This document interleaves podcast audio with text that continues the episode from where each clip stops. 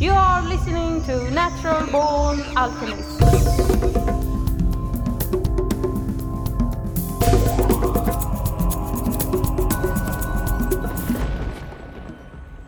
Welcome to episode number 175 of the Natural Born Alchemist podcast.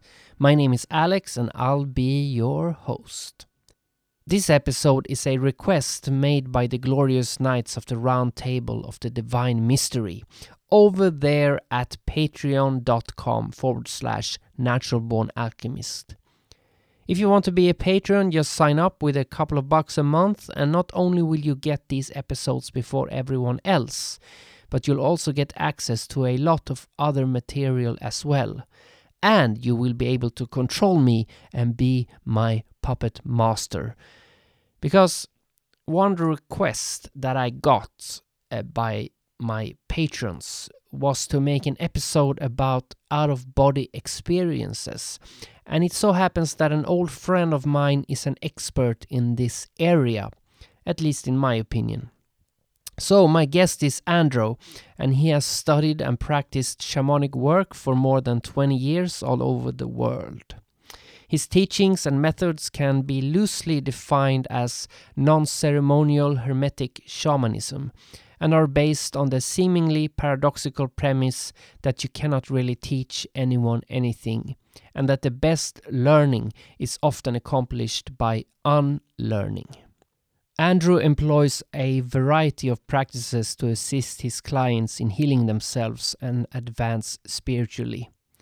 And uh, Besides being an accomplished healer, Andrew is also a gifted lecturer and storyteller with a vast experience in leading workshops and seminars. You can check out Andrew and his work over at hermeticvision.com.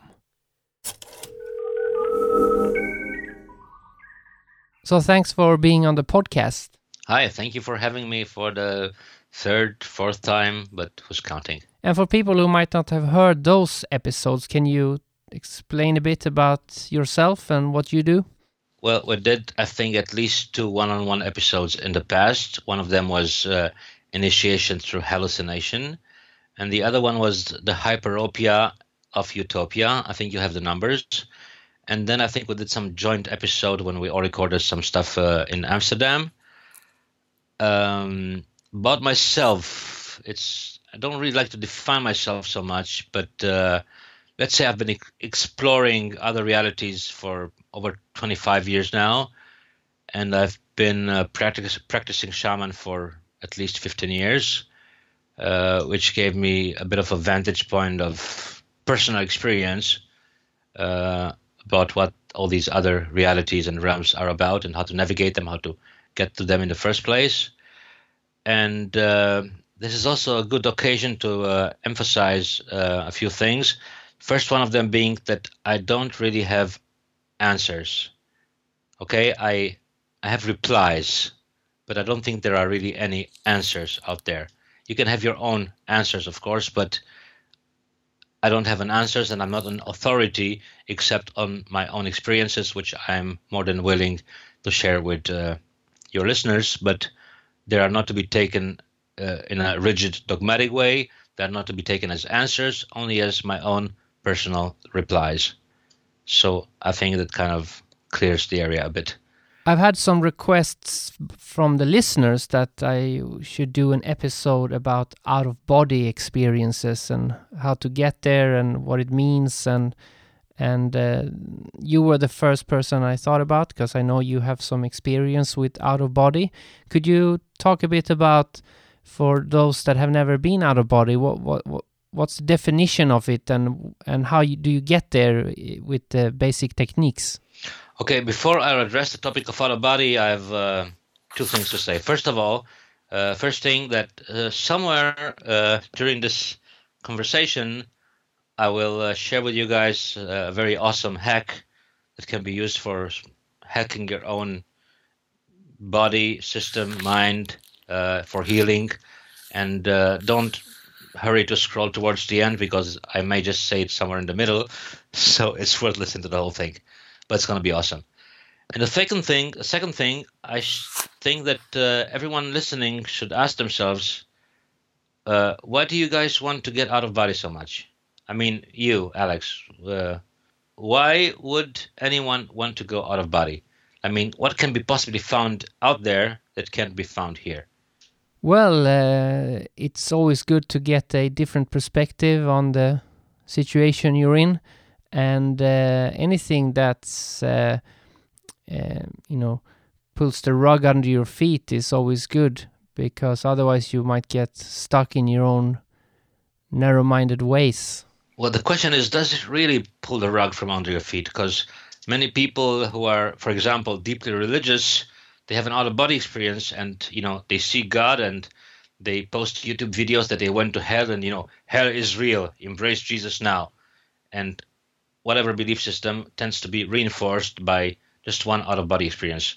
So, does it really pull the rug from under our feet, or does it do the exact opposite? Does it reinforce the rigid dogmas and belief systems that we already have? That's an interesting question. Yeah, I don't know. It's it's all indiv- It's you know, that's an individual question. I think it depends on the person. If uh, if a person doesn't believe in out of body and then has one, then I'm sure that's more earth shattering than somebody who uh, doesn't believe that. Yes, but in between we can have all the you know people who are just looking to further validate and they're practicing out of body and when they get there they got their belief systems reinforced which is very possible as i'm going to detail uh, into this podcast further uh, into this podcast so uh, my uh, my statement here is that uh, having out of body experiences or so-called out of body experiences they're not really out of body but we're going to get into that too uh, is just, it's not a a formula or a method to, as you put it, to pull the rug from under your feet. It can do the exact opposite. It can only reinforce reinforce uh, a belief system you so uh, rigidly and preciously held before. So it's not necessarily a different view formula. It can be like more of the same formula. It's not a it's not a magical pill to for novelty. If you get what I'm saying. Yeah, it's hard for me to say because I've I haven't had one in the sense uh, of uh, enhancing it. I'm sure you had many of them. You just didn't label them as such, because there are many types of so-called out-of-body experiences, and uh, basically everybody has them. We just tend to sometimes label them in different ways. Um, another thing I want to say that uh, the ability or the capability or the skill to phase out of your physical body doesn't make you a spiritual person doesn't make you a spiritually advanced person doesn't make you spiritually superior. You can be extremely skilled in out of body and still be a complete asshole uh, or anything in between. Um, one of my clients uh, once told me that one of his goals is to improve his out of body skills. And i asked him why? Like what's wrong with your world? And he said, "I want to expand my uh, uh, my my knowledge and my uh, acquaintance with other realities and other galaxies." And uh, I asked him, "Okay, uh, so when was the last time you said hi to your next door neighbor?" And the guy replies, "Oh, this guy I ignore him completely." so uh, so I told him, so basically, you want to go out of body, out of body, so you can expand your sphere of ignorance I mean, if you can't say hi to your neighbor, what's the point to explore other realities, galaxies, etc.? Like, look at what's in front of you before you, you know, basically learn to crawl before you learn how to fly, uh, or at least do them simultaneously. And this is the part where I'd like to go many years back to my first fully conscious uh, out of body travel or experience. It was amazing. It was groundbreaking for me. But just upon returning to my body, to physical consciousness, I had this voice or message in my ear that whatever I'm experiencing in this in these altered states, it is not a substitute for me doing what I have to do in on the physical plane. It can be an enhancement, but it's not a, an escape, a place to escape to. It's not a substitute. It's not like magical uh, land of deliverance. It's not a fairy tale. It's not the promised land. It's just another realm. But as long as my focus focus is in the my anchor is in the physical reality, that's where everything should be applied. So out of body is a nice bonus, but it's not the promised land. So let's not put it on a pedestal like we shouldn't put anything else basically on a pedestal. And we tend so easily to worship things and put them on a pedestal like if I could only go out of body, I would have the answers. I would be enlightened. I would be this and that. If only I could. If only. If if if if. Uh, but in most cases, the the biggest, you know, not answers, but the biggest replies, the biggest uh, enlightenment opportunities, they don't require any particular skills. They don't require of us to go out of body. They don't require of us to be super psychic. They don't require to us, of us to be unique in any sort of way. We are not as special as we'd like to think. Uh, and this being said, let us move into the topic of out of body. So, uh, so uh, you know, maybe we should define it because what what is the difference between what people call out of body experience and uh, lucid dream? Okay, a proper uh, out of body experience. First, I would, I would like to address the term. Uh, you don't really got uh, go out of body, as in having no longer a body, as in no longer having a body. You just transfer your consciousness in a more subtle body. But as long as you can move, travel with your consciousness, you do require a sort of body. Uh, it may be the physical body. It be it may be a more subtle type of body, like the astral. It can be an even more subtle type of body, like mental, emotional, etherical. There are many names for that. I don't care too much about names, but everybody will only take you so far.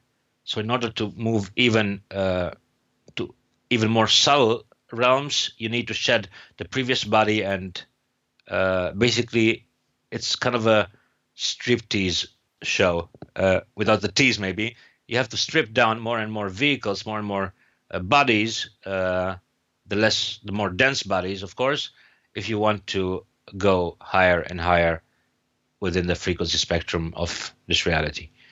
So it's not just out of body; it's out of many bodies in a way and even so, you still have a body. More dense or more subtle, but you still need to use a body, a vehicle for your consciousness. So that's about the term out of body.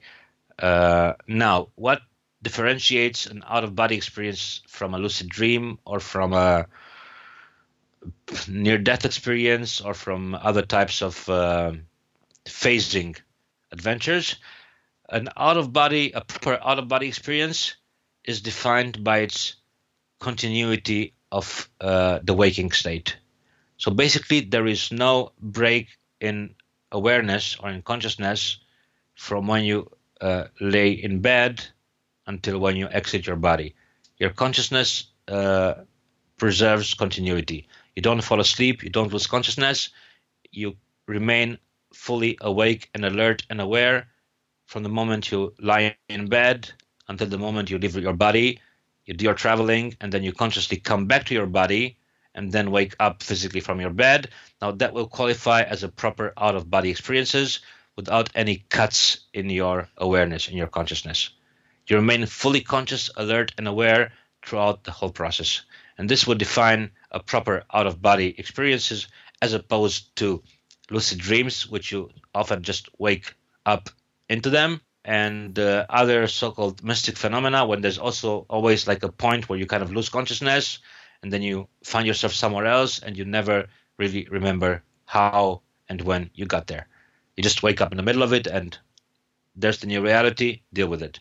But a proper out-of-body experiences is defined by uh, the continuity of uh, alertness awareness and consciousness there's no break it's completely continuous from the moment you leave to the moment you return. So that's the best explanation I could find so far.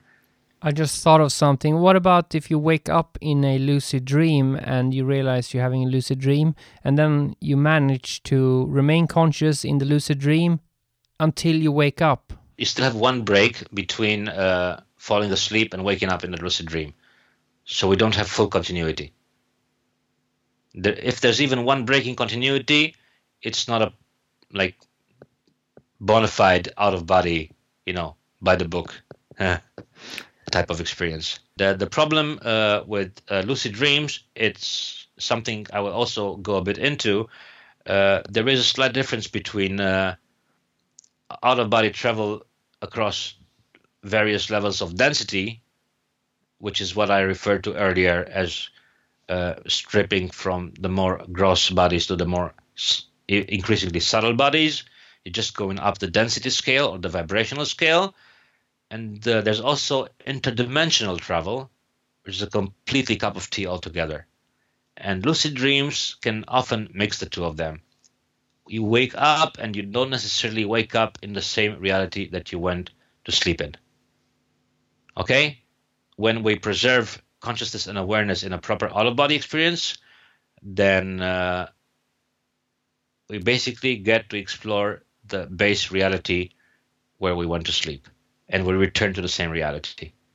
However, if we have a breaking consciousness, we might get into a lucid dream and uh, and find ourselves in a different reality, a different universe, or a so-called different dimension, and somehow a, another type of break in consciousness, we manage to find our way back necessarily a proper out of body. You may, in a lucid dream, move to a different reality, a reality that exists or is only potential, or sometimes it's often a mix between your base reality and an imagined one that is not fully realized or manifest, at least not yet.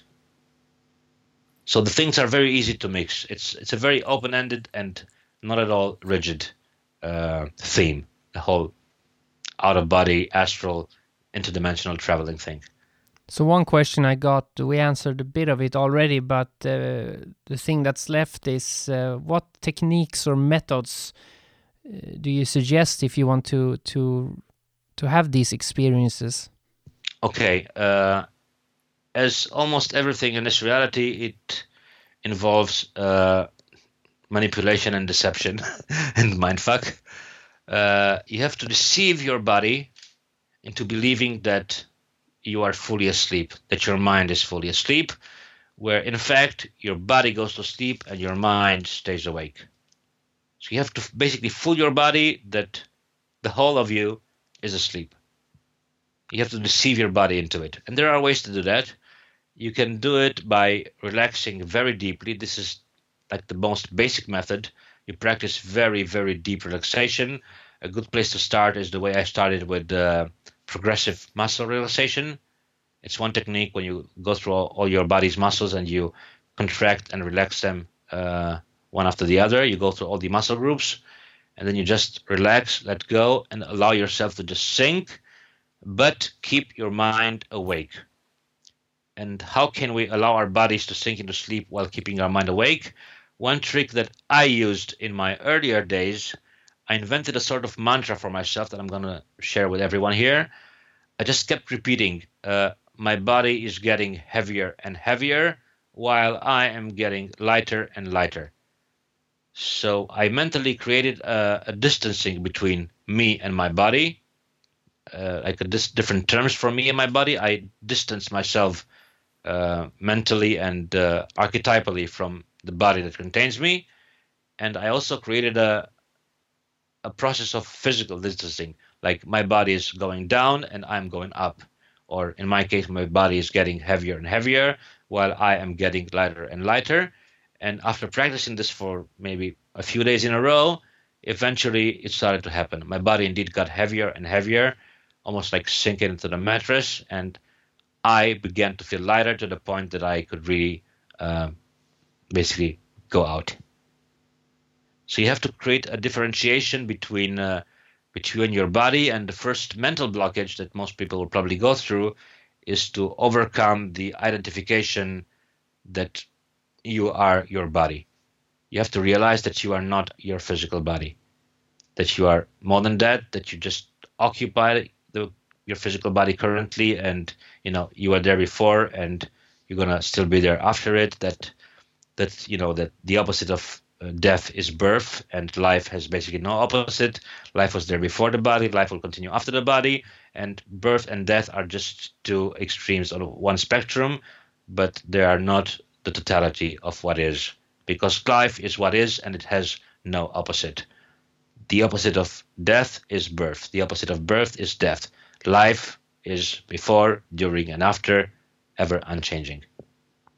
And once you get this and you, you are able to integrate this as a deep insight, as a, a fully integrated insight, not just a belief that's external to you, then it becomes much easier to separate yourself from identifying with the physical body, and then the whole process becomes so much easier. Um, other methods, I wouldn't really call them techniques, but uh, dissociation from the physical body can happen after significant uh, traumatic experience, like uh, you know, loss, some uh, severe loss of someone you cared about, or heartbreak or intense pain. It will create a, a temporary dissociation with the physical body. I don't recommend to trigger those things, of course, but they do tend to happen regardless.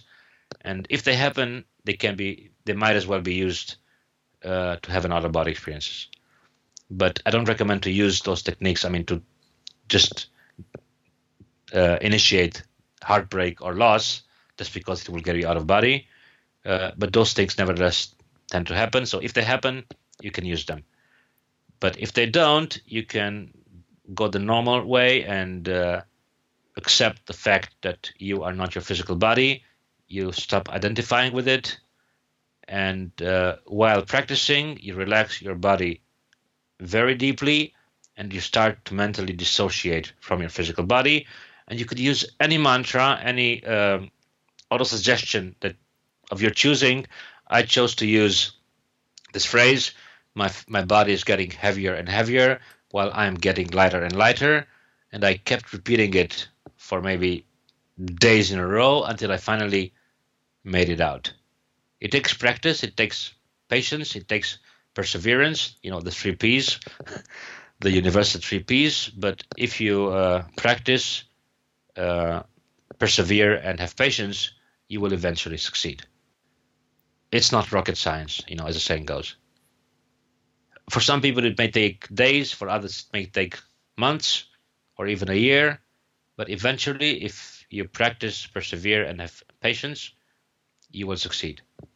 I can't guarantee what you'll do after that, but at least you'll get out. If somebody has out of body experiences every night, will they stop feeling rested or does it uh, affect your, you know, the point of sleep?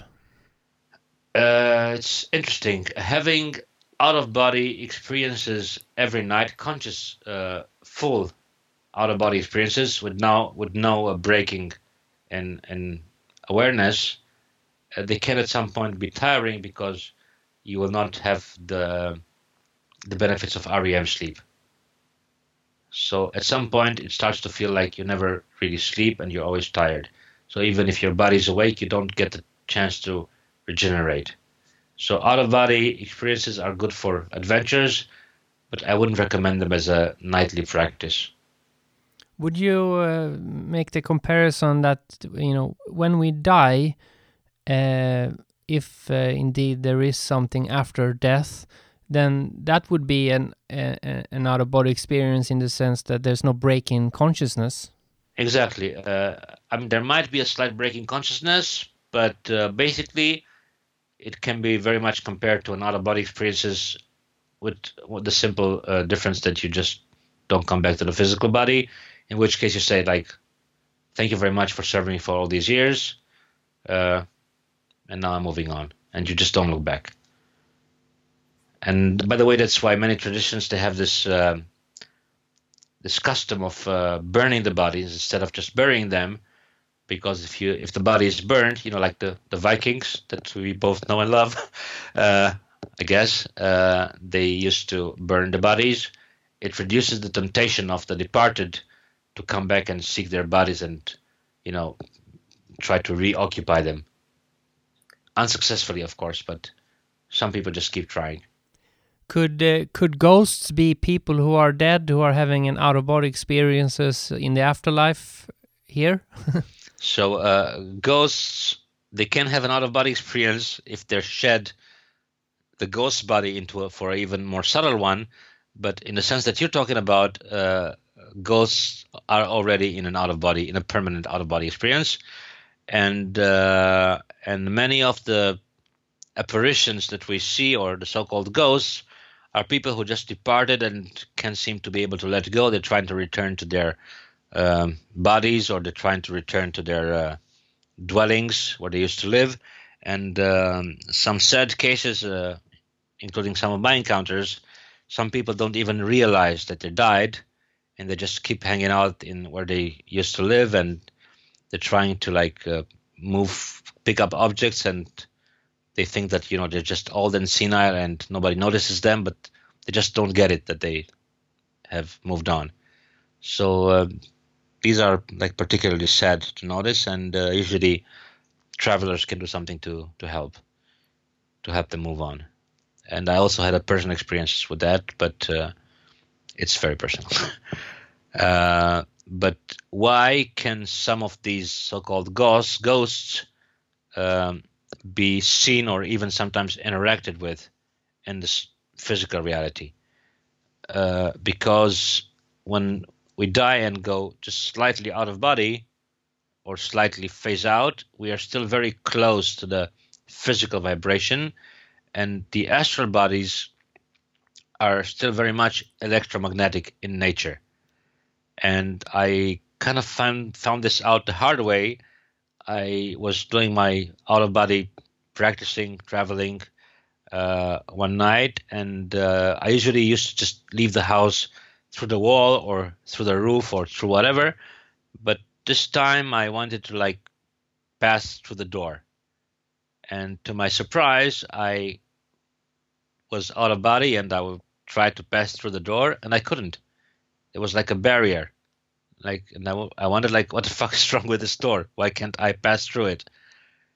And uh, I just got stuck in there, a bit perplexed, and uh, and then I just moved more out of phase from the physical, like more. I distanced myself from the physical spectrum, and uh, and then I could move out easily.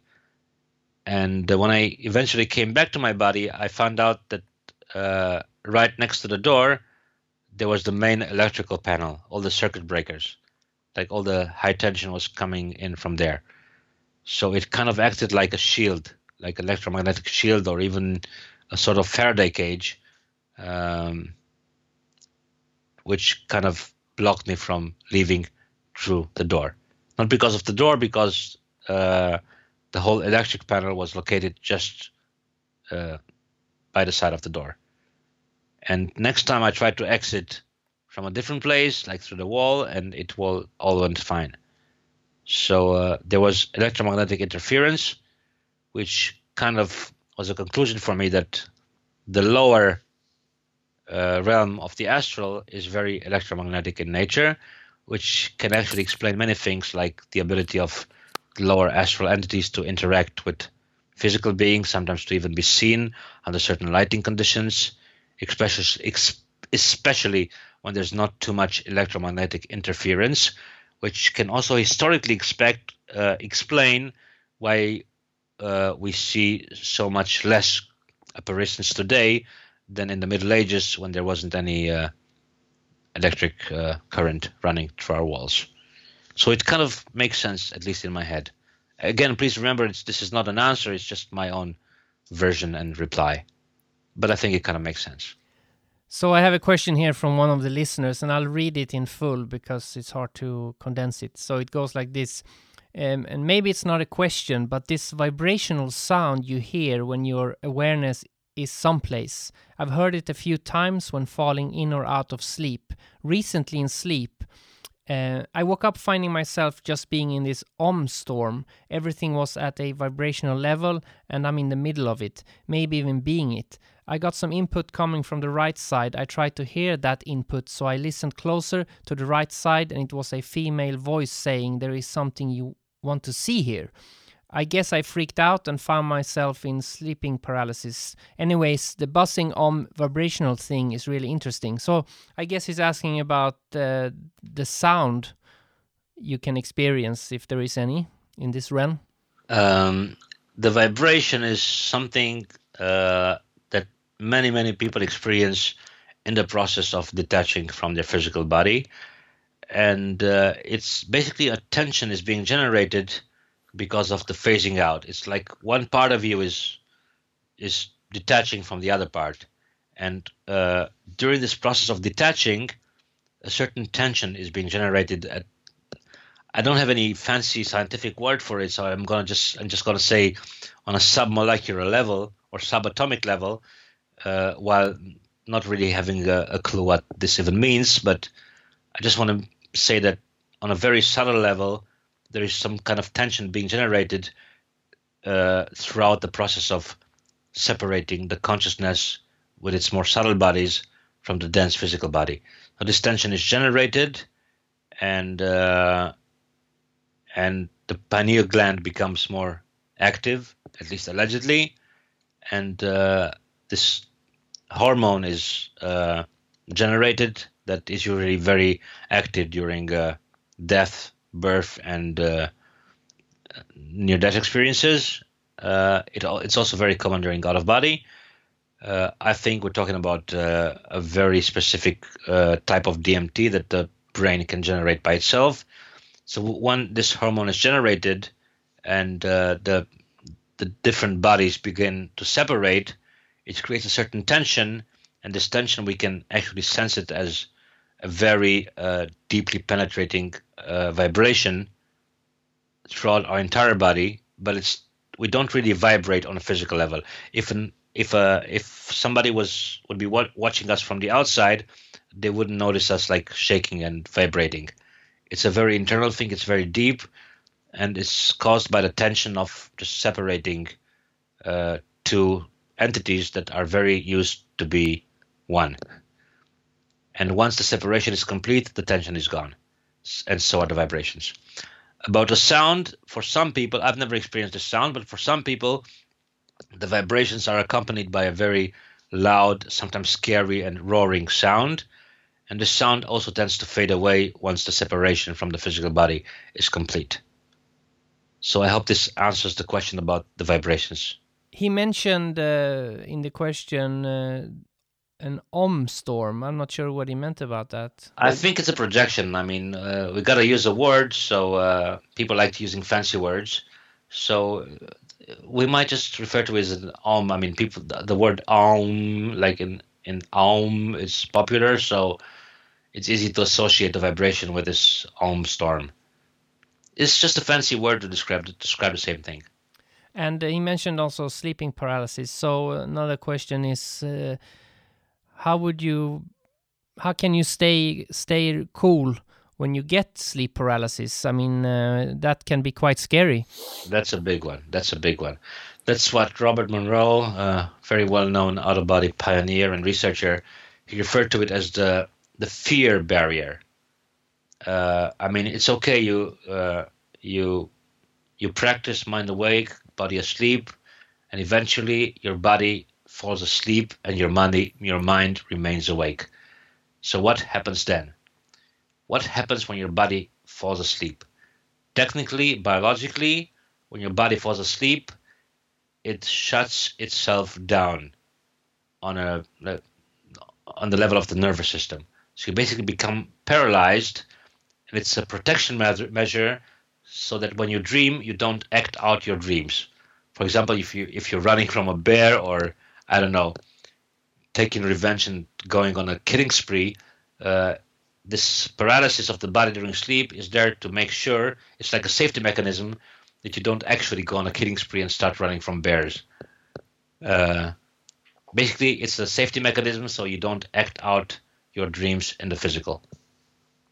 And uh, usually, when you experience the sleep paralysis, and we all have it every night, without exception, I mean, yes, there's the exception of of sleepwalking, but we may or not may get into that. It's a fascinating phenomenon.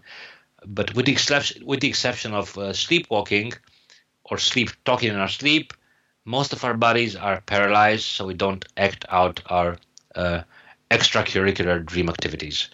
But what happens when our body falls asleep and the usual paralysis kicks in, but our minds stay awake? That's where the fear kicks in. Because we sleep, we feel like we're paralyzed, we feel like we've lost control of our bodies, and the first instinct is to fight our way back into taking control of the body, reanimating it, and moving it again. And that's exactly what we should not do.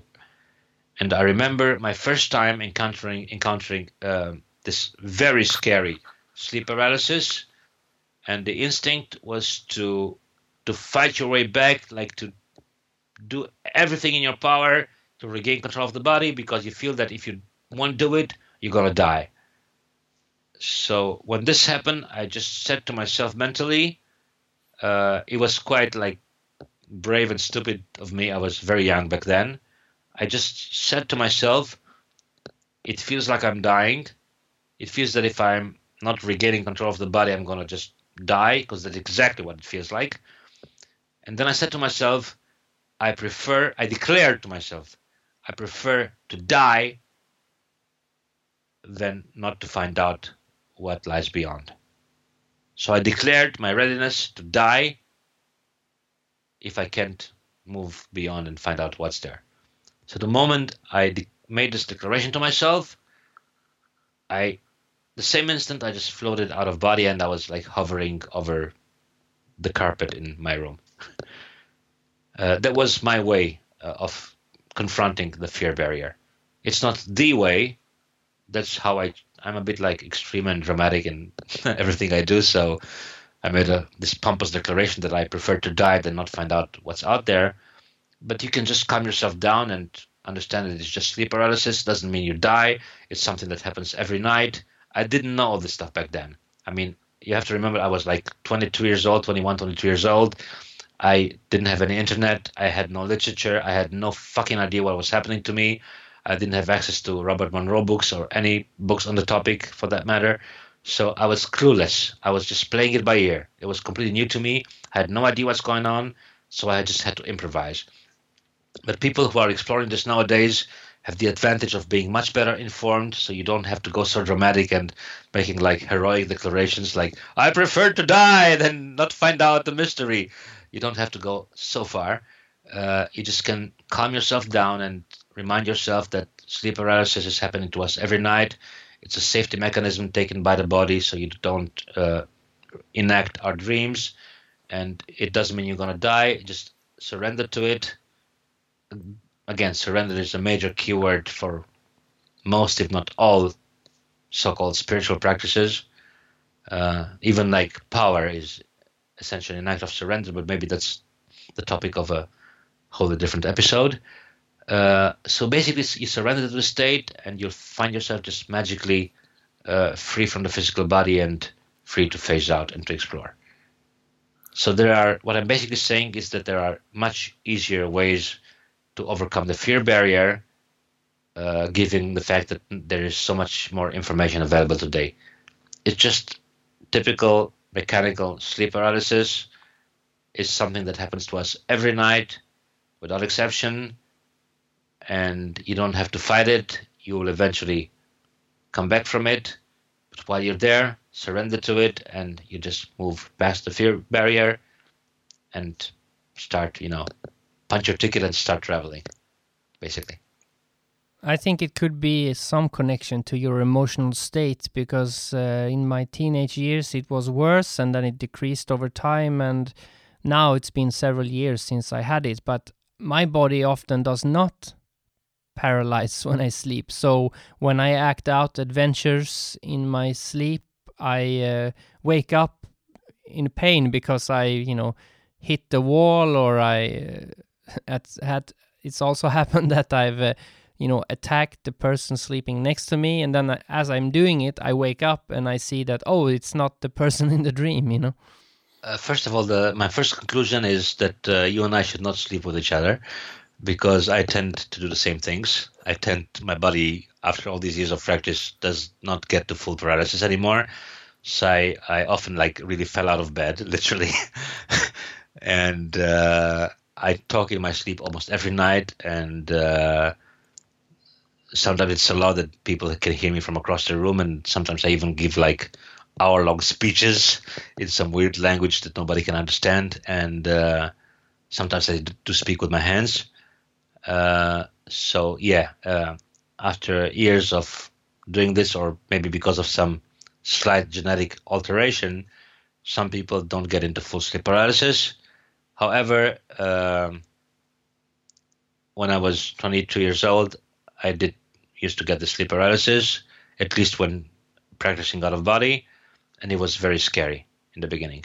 Maybe it changes with time. I mean, everything changes with time. I'm going to go into the more advanced out of body techniques that you don't even have to relax, you don't have to go through the sleep paralysis. You basically can move beyond all these uh, seemingly difficult techniques. There are much easier ways, but let's start at the beginning.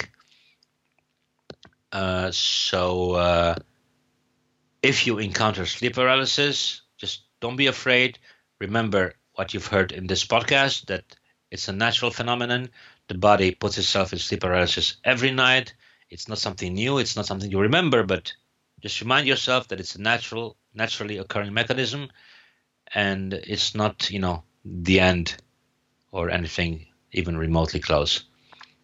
Unless it is, but even so, you're still gonna be okay. so uh, it's just a natural defense mechanism. You just surrender to it, and the moment you accept it, your mind stays awake, your body stays asleep, as it should be for an out-of-body trip, and then you start to move yourself out. As simple as that. I had to be dramatic and heroic because I had no point of reference whatsoever. But uh, you guys who are listening are much better informed, and uh, you can spare yourself the heroics and just calm yourself by simple reason. One thing we talked a bit about privately that I would like you to comment on publicly is uh, this concept of uh, going to sleep in in the in the lucid dream. Oh, that's like that's like hardcore shit. um, oh, before we get into that, uh, I made a promise uh, the beginning of this podcast that I will share some cool hacks, some cool trick. Um, it's about using the uh, the out of body vibrations that we talked about earlier, using them for very interesting purposes. I discovered this technique uh, accidentally. I even shared it, uh, I think, with some of us uh, in Amsterdam in 2014. I'm going to repeat it for uh, all your uh, listeners. When you manage to get to the level when you can reach the vibrations consciously, the pre out of body vibrations consciously, uh, you can do a very awesome hack.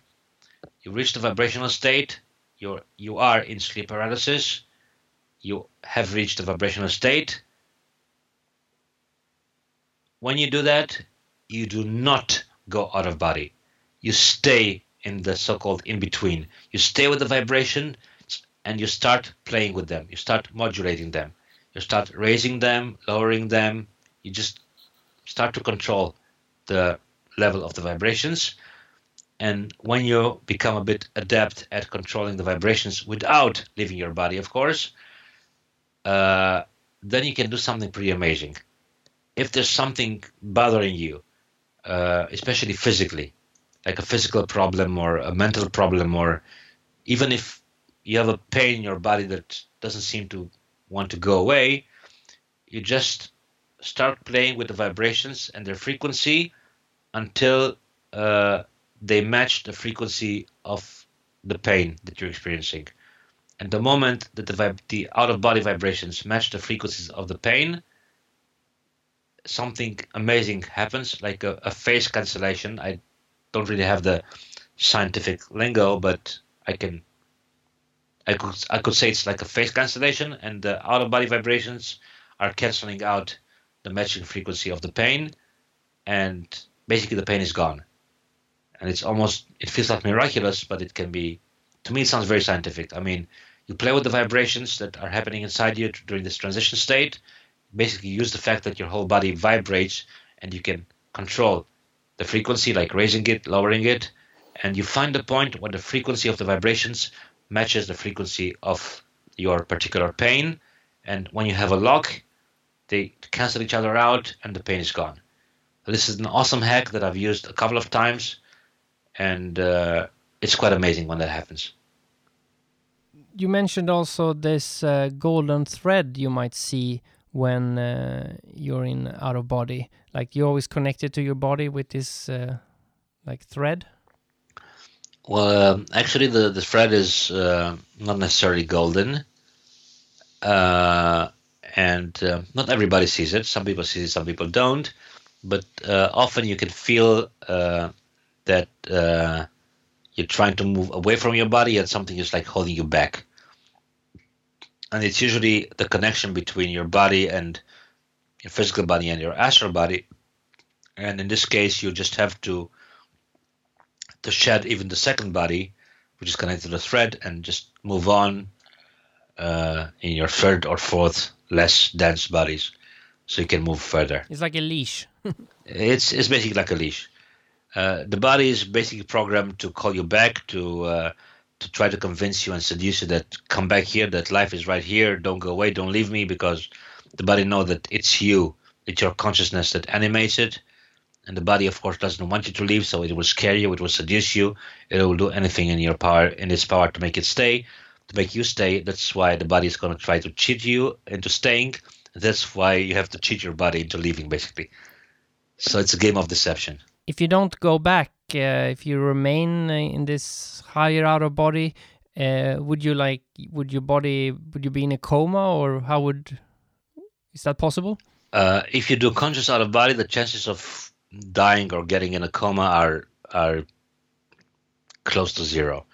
I mean, people can get in a can be in a coma for other reasons, and they can have like amazing uh, dreams or travels between realities, and sometimes they even remember. Uh, but uh, if you go out of body, then the moment your body needs to go to the bathroom, then you're gonna snap back in an instant, no matter what you know, reality or galaxy or uh, high density level you're visiting. When you gotta go to the bathroom, you're gonna snap back in an instant. Uh, one question I have uh, that uh, I always think about is that you know you have a dream. It's it doesn't matter if it's lucid or not, but you have a very realistic dream, and it everything feels so real. And then when you wake up, it starts to fade. You know, it doesn't it doesn't seem as real, and it, and it becomes like a fuzzy memory. But when you've had an out of body experience, does that happen the same, or is it more clear as a memory?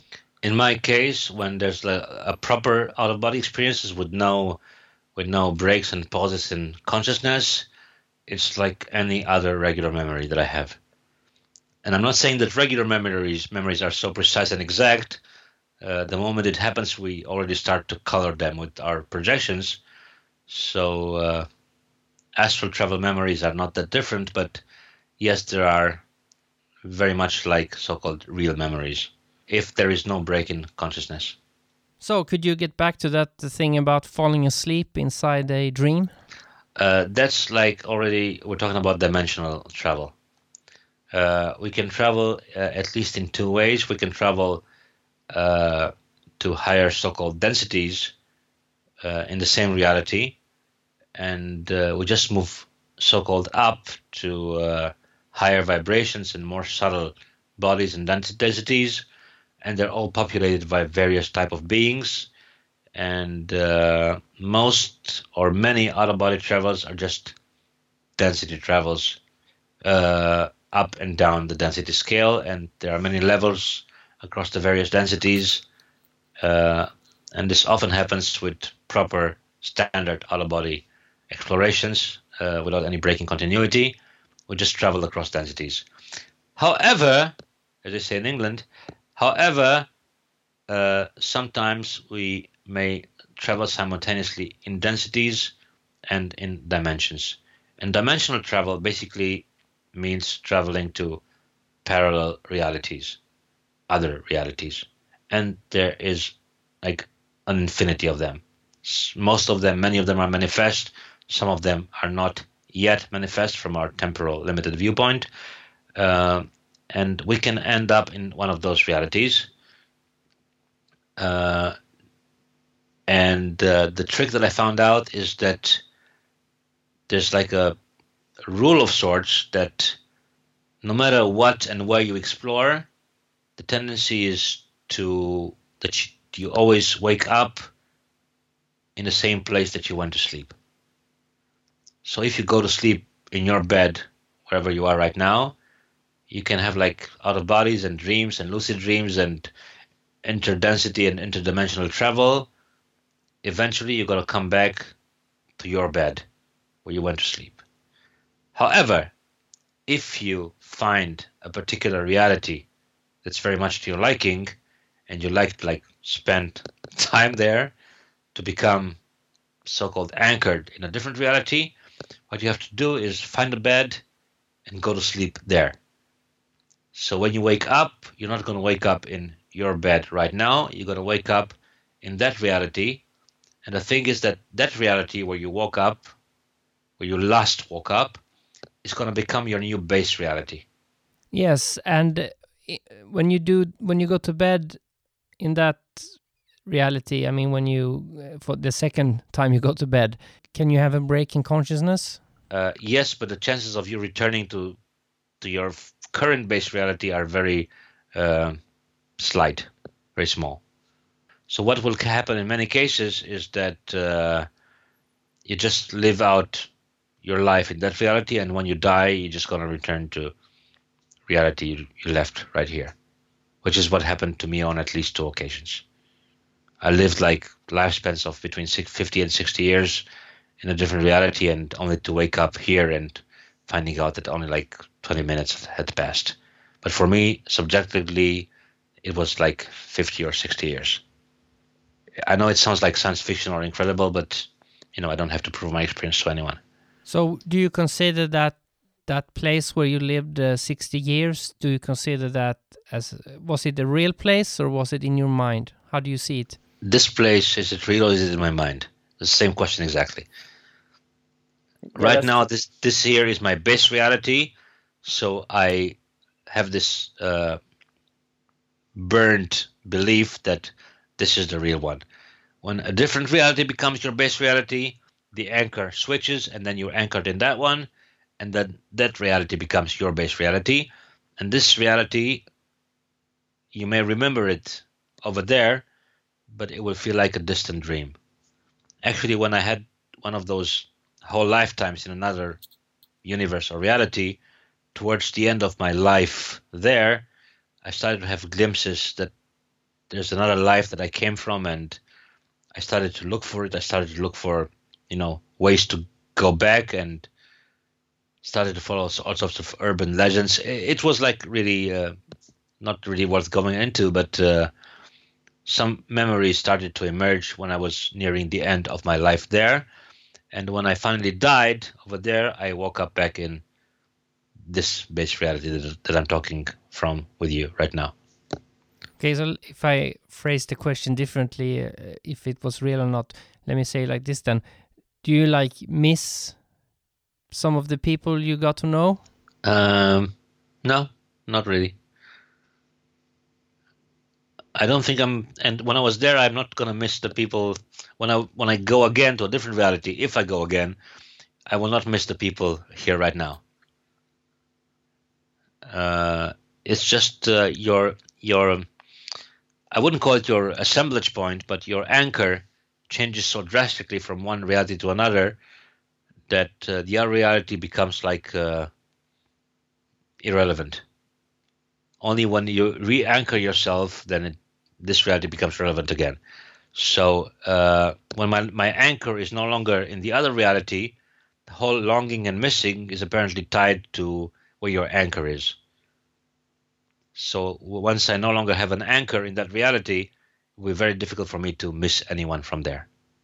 I remember who I met. I remember that lifetime almost as well as the morning after it happened. But to say that I miss anyone from there, I, I can't really say that because I no longer have an anchor in that reality, like a dream reality. Even though when I was there, it felt like the most real thing ever because my anchor was there. But now I sailed from one port to another, and now I'm anchored here, and now my base reality is here. When you woke up after that life of 60 years somewhere else, did it take long to, you know, get on your feet, or was it like uh, a shock? Surprisingly, no, it was a shock, but uh, it all happens very quickly. The shock, the processing, and I've already doing non-physical explorations for quite some years by then, so it was a shock, uh, especially the first time. And uh, the only thing I felt was the need to share it with someone, uh, which I didn't have at the time. But uh, I mean, close to me in physical proximity. But other than that, the shock went away quickly, and uh, I'm used to weird shit, so uh, it just happened and cool. It did help that uh, a few years later, I I watched some tapes of I think it was Star Trek: The Next Generation, and uh, something very similar happened in one of their episodes. That Captain Picard was like trapped in some other dimension or whatever, and he lived like a full life to old age, and he died and returned to the Enterprise. And to my amazing surprise, it was very similar to what I had experienced a few years ago. So in a way, to see on TV what you've experienced in real life, so-called real life, it was like a bit sort of validation, or at least encouragement. Is it possible for two people to somehow meet in an out of body experience? Yes, absolutely. I've done this before, and I like. Uh, I'm, you know, I've experienced some awesome shit, but I also prefer to be skeptical and not to just jump into my experiences as, as if there's some absolute truth or something. So I like to also validate as much as I possibly can. So I arranged a few times with uh, a friend who also is also quite psychic and can go out of body. So at some point we had an arrangement. I was in in Canada and he was in Europe, and we arranged to meet out of body. And uh, we both took notes, and then we met again a few months later and we compared notes of our meeting and we both basically wrote down the same things i mean the location and the topic of the conversation the the scenery everything was almost a 100% match and it was not the only time but it was like one experiment that we did on purpose to to, to see if the stories match and they did so basically these methods are like a financial threat to the british airways and companies like that? Uh, I wouldn't go that far, no. And uh, and actually, this whole uh, out of body mechanic is you don't have as much control as you would like to. I mean, you can of course be a super master and have total control. I don't. I do not possess possess this kind of control right now. I mean, I cannot like navigate with that kind of precision that I can like go out of body to your room and you know tell you how many fingers you're holding up. Uh, it's also very much driven by emotion. Uh, a thought is usually not enough. Uh, the astral body also is inf- affected by emotions, so it has to be something that, you know, just like life. If I don't really, I'm not really interested, you know, uh, to see how many fingers you're holding up. I mean, I couldn't care less, you know. So why should I travel? You know, why should I take this long distance flight to see how many fingers you're holding up? There's no reason. Just to prove something that I already know. I mean, it doesn't compute.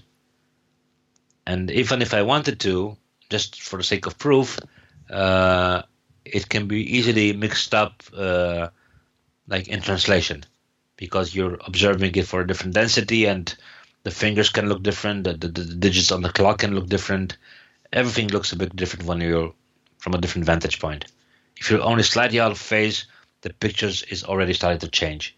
People expect that people who go out of body would be able to see the physical world in physical terms. It doesn't exactly work like that. Your perception is already altered by phasing out. So I'm not sure if you can see the exact digits or uh, at least in proper physical full HD resolution if you're just even a bit phased out. So all these experiments of trying to prove out of body, they can work, but only up to a point, because perception from out of body will never really be fully exact and precise on observing the, the physical reality. Because you remember you you're observing it while being out of phase it's never gonna you never be like phase locked with a physical to give like a hundred percent fully accurate scientific report. It would be an approximation at best Are there any dangers that you would advise against uh, for people who want to go into this deeper? uh yes the, the, if you're afraid then you're going to encounter dangers if you're not afraid then the dangers will just disappear dissipate uh, especially on the lower astral there are many entities who it's like it seems like it's their hobby to just scare the shit out of people who are dreaming or are just starting out uh, doing out of body travel. And there are some entities in the lower astral. It's just their hobby and their like their sadistic pleasure to torture and scare people who uh, are attempting to get out. So the trick is not to be afraid. Easy to say i know but uh, I, I came back to my my own body like screams of fear when I was just starting out. Uh, it is scary in the beginning. You get used to it. You overcome your fears. You manage your fears. You realize that there's nothing that can really, really, really threaten you. And uh, once you lose your fears, then the so-called dangers that just dissipate. They look funny. So, if people want to connect with you somehow, you uh, what uh, what can you what do you offer and your what's your websites? Uh, well, I said in the beginning that I uh, I'm a practice. I've been a practicing shaman for 15 years, and uh, what I offer is um, shamanic repairs through shamanic journeys, and these journeys are quite different from out of body. They're not really the same thing. Uh, it's and I'm offering this shamanic services and shamanic counseling. Uh, you can check out my website. It's called uh, hermeticvision.com. You can check out the testimonials for people that I've worked with in the past and to get an idea uh, what the effects can be, even though the effects they vary from person to person. Um, but people report great benefits. I don't even I can't even claim to fully understand how it works. It's just that I'm doing the journey, I'm doing the proper repairs, and I'm not even treating it treating it as something mystical. If anything, I want to demystify the whole, uh, you know, psychic shamanic uh, uh, narrative. Uh, I don't. I mean, shaman is just a word that people agree on, but sometimes I refer to myself as, as a plumber, sometimes as a mechanic. Uh, sometimes you know there's a pipe that leaks and it has to be uh, fixed.